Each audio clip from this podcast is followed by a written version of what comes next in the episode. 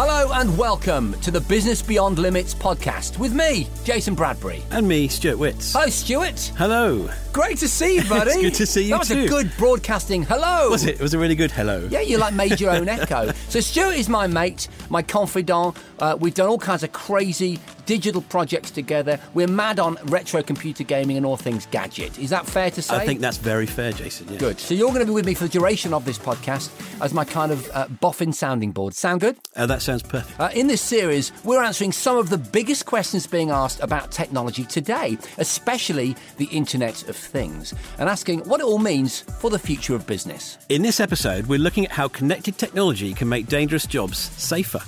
We'll be hearing from people who are already benefiting, as well as those who are working with the IoT to make things safer for them and the rest of us. Okay, so acronym alert IoT means? Internet of Things. Nice. Uh, this podcast is brought to you by Vodafone Business, connecting the businesses of the UK to help them unlock their potential. Find out how at vodafone.co.uk slash business. Okay, Stuart, have you ever had a dangerous job? Generally speaking, I work on computers, so unless I get electrocuted, you. um, Everyone knows exactly what you look like right right now. You've got little glasses. Look, he's got a little goatee, and he's got a, a kind of Comic Con T-shirt. Like you're so funny. thank you for that. Lucky for you that I actually did a TV show for a now defunct cable TV channel in the UK. And the series was all about dangerous jobs. One of the most dangerous things I've ever done is a water powered jetpack with a guy called Frankie Zapata, who was the world jet ski champion at the time, and decided that if he was to harness the flow of water from the jet on the back of his jet ski into a fireman's hose, he could fly like Iron Man. Yeah, that's pretty That's cool, isn't it? And I flew up about 20 metres in the air, and then I did something that meant it all stopped, and I fell backwards and I hit my head on the water.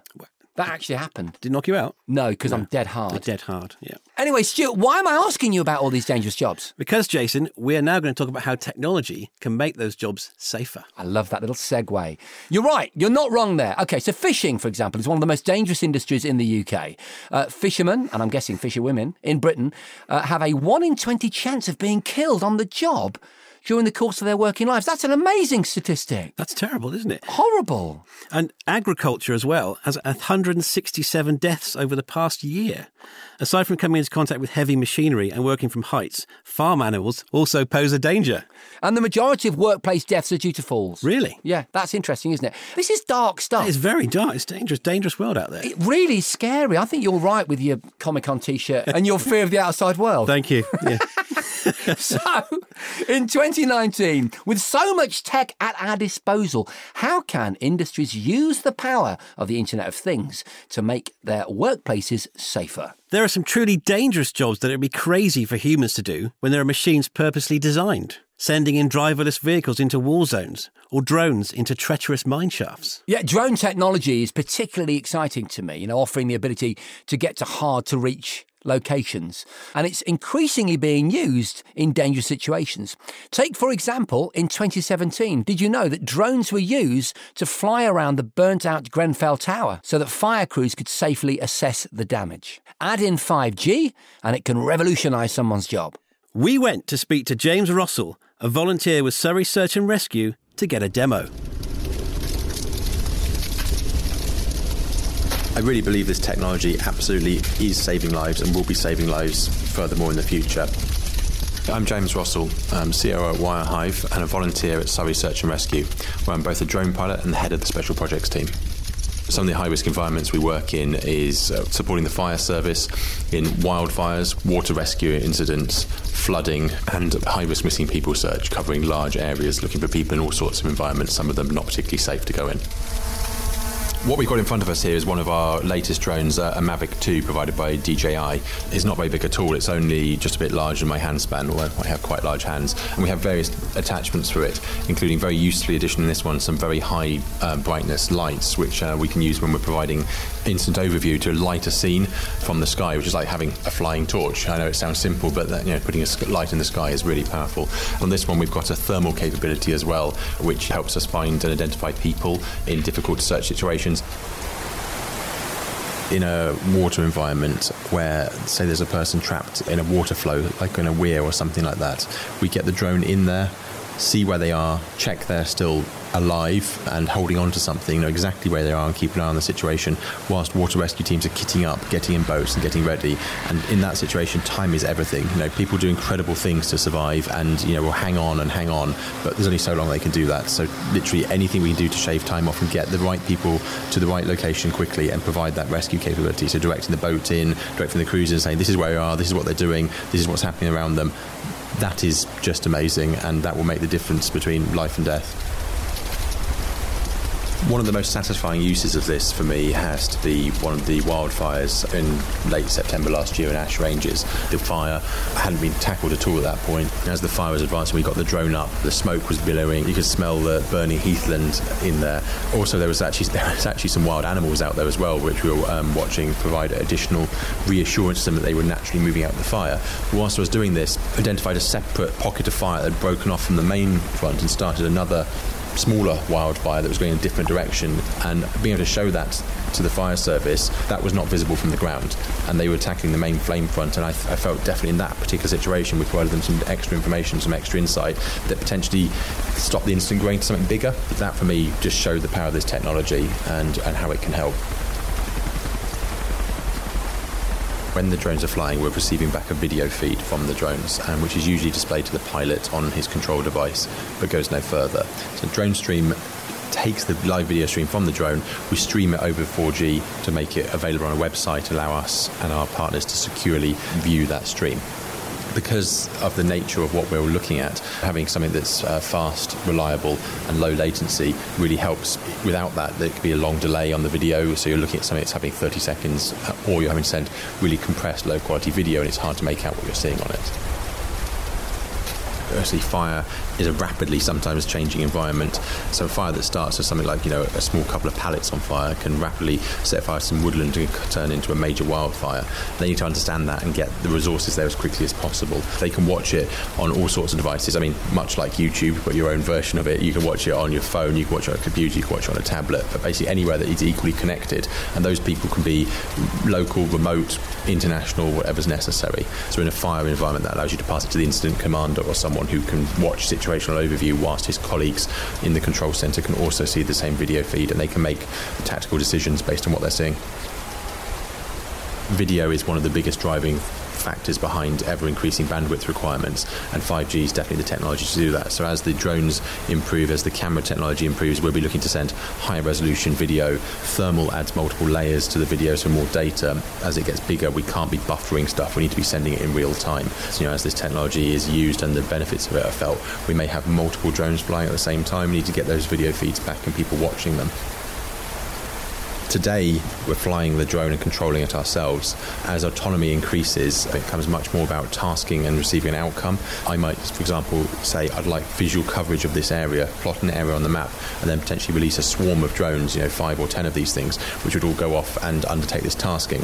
This would be amazing, but it would require good communication to it, and that's again where 5G could come in because all the drones themselves could be directly connected.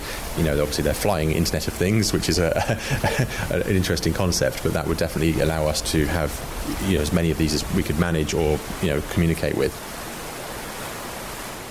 Wow, that was fascinating. Incredible. It was fantastic, wasn't it? Absolutely incredible. So, what job do you now want? Drone, rescue, pilot? guy. Definitely. That is just number one job, isn't it? That sounds incredible thing to do. So we're both fans of drones, are we not? We indeed are. I have a Mavic 2 myself. Yeah. Fact, yeah. No, I, I, I actually have. Well, it. you've got it at the moment. Yeah, I stole but, it. Uh, I do want to get it back at some point. So, where's the best place you've flown a drone? Me? Yeah. Uh, so interesting. This is mad. Actually, I was in a place called Mount Buller, which is somewhere north, a few hours north of Melbourne in Australia. Yeah and I flew your drone, strangely enough, yeah. on a beach in Byron Bay, and then took the footage back. Four hours later, was viewing the footage and saw a shark in the water. A shark. That's that really happened. Wow. But that's not strange because, as you find out when you go to the east coast in Australia, sharks are blooming everywhere, and there's a shark drone shark spotting unit on the beach. Wow. I actually filmed them. They've actually got like signs with a, a picture of a drone on it. But the whole drone scene is exploding. Where's the most exotic place you've flown your drone? Uh, well, I did once uh, take it up in my back garden to test out the, uh, oh, the kind of. So. and you were indoors, weren't you, when you did that? I was, yeah. I didn't yeah. want to uh... because you didn't want to like your death knight to die in World of Warcraft. That's right. It was a very, very important time. Your only connection to the outside world was via that drone that It was, week. but it was beautiful. So, in more general terms, guys, what we're seeing is devices like drones uh, becoming smart and in turn making conditions safer for people. Uh, the Internet of Things is making us much more connected to one another. Even Stuart can still play his games, but actually get to see the outside world. It's a wonderful place. Giving us, it's a screensaver to you, I know that. Giving us a clearer picture of what is going on around us and allowing us to be far more responsive to things, even predict what lies ahead. It's probably not surprising that construction jobs are in the top 10 most dangerous in the UK. Construction sites are full of hazards. Yes, they are. Heavy machinery, uneven surfaces, scaffolding can all be used by people in Shoreditch to make furniture for pubs. but if you're a crane driver, did you know that was coming? I did, yeah. Oh, because you read it, yeah? I did, yeah, You've did, yeah, also got the weather to contend with. Imagine being stuck in the cab of a crane that's swaying in the wind. I've never thought about that No, before. I'm, I'm imagining it now. oh, I feel sick. It's quite crazy. Speeds can get up to as much as 45 miles per hour before a crane has to be taken out of service. It's an interesting fact. Here's another one. That's the same as being hit by a gazelle running at full pelt. Well, I, I did not know that. yes. Now, construction managers can use an Internet of Things system to monitor those wind speeds and determine whether it's safe for their drivers to continue to work. And the brilliant thing is, because of the tech, the manager doesn't need to be anywhere near the crane, let alone up it. to- What? To, get the data. What? Yeah. So, yes, another job that you can do from a beach in Barbados. Yeah, or inside your house, I guess. Yeah, playing Minecraft. That's my new job. Oh, The system was designed by Wind Crane in Glasgow. Let's hear from Lisa Cairns. Wind monitoring's been happening on sites for years. It, it was a, a major safety issue for crane drivers and uh, generally on construction sites. So the main data that comes through is the wind gust alerts, and that's when they go over the threshold that the customers set as safe to work. And the beauty of having this shared data is that the crane driver has the same data as the site manager, as the construction manager, as the operations people in the office. And with everyone sharing the same data, it means that not one person is responsible for any kind of issues that may arise on site. We are the only internet connected winds monitoring system. You're providing information to your customer that means something to them. thank you, Lisa. Fascinating stuff. This podcast is being brought to you by Vodafone Business. With faster speeds and more bandwidth than ever, 5G is helping British businesses go beyond their limits like never before. Find out more at vodafone.co.uk forward slash business. We're talking about the future of tech's role in dangerous jobs. We've discussed tech in the air and dangerous workplaces on land, but jobs underwater bring a whole new level of complexity. There is a very small window of time before an accident becomes a tragedy when you're underwater. Stuart, I feel like a fact, please. Did you know, Jason, an underwater welder's life expectancy is about 5 to 10 times lower than the labourers working in construction or manufacturing? I did not know that. You do now. Can I ask you a question? Yes, indeed. I think I know what the answer's going to be. Okay. Okay. Have you ever been diving? Does Echo the Dolphin count? No. Okay. Diving, all right, particularly deep sea diving, can be extremely dangerous. Once underwater, divers lose the capability to communicate with the boat, and unless using gestures, which I know about because I've done my PADI, and you do little signs like that, for example. Can you give me an example? Yeah, like that. Oh, that's good. Uh, yeah. Uh, well, do you know what that means? Okay. yes, it Yeah, does. yeah. You can probably guess what I'm doing, folks. Anyway, divers often lose a sense of where they are. They become disorientated. But do not worry, because the Internet of Things is here to help. WSense is an Italian company with engineers based in Southampton, and they've created a way of completely changing all this. It's based on using Internet of Things, dolphin style communication, there's Echo for you, Nice. and a very smart waterproof tablet. Daniele Spaccini, their chief technical officer, showed us how it works. Up to now, it was not possible to monitor and keep track in uh, real time uh, wirelessly the, the position of the divers. In addition, the, the divers were not able to communicate a reliable, uh, let's say, uh, complete way when they are underwater. That's because they usually use gestures. So what we did is uh, to create a system that allows in uh, real time the divers to communicate in a reliable way, but also to keep track uh, of the locations of the other divers as well as uh, of the surface boats. And this can increase the safety of the diving operation since uh, both the surface operators or other divers know exactly where they are. And of course, they can uh, communicate in a reliable way to exchange messages and uh, icons and uh, pictures to perform several tasks. Three archaeologists tried this system for the discovery of novel archaeological underwater sites. And the part that they liked more was that they were able to interact, they were able to communicate. So we're able to move far away each other, but still communicate. The problem is that when uh, divers dive underwater, they just know their depth, but not their exact position with respect to the other uh, divers or uh, the surface boats. So when they come up in the surface, maybe they don't find the, the boat. So we have the a small uh, tube, underwater tube, that contains a modem that allow to communicate in real time uh, wirelessly underwater. It means that uh, we use the acoustic waves like the mammals do. So we are able to reach uh, really uh, long distances since the sound propagates really well underwater.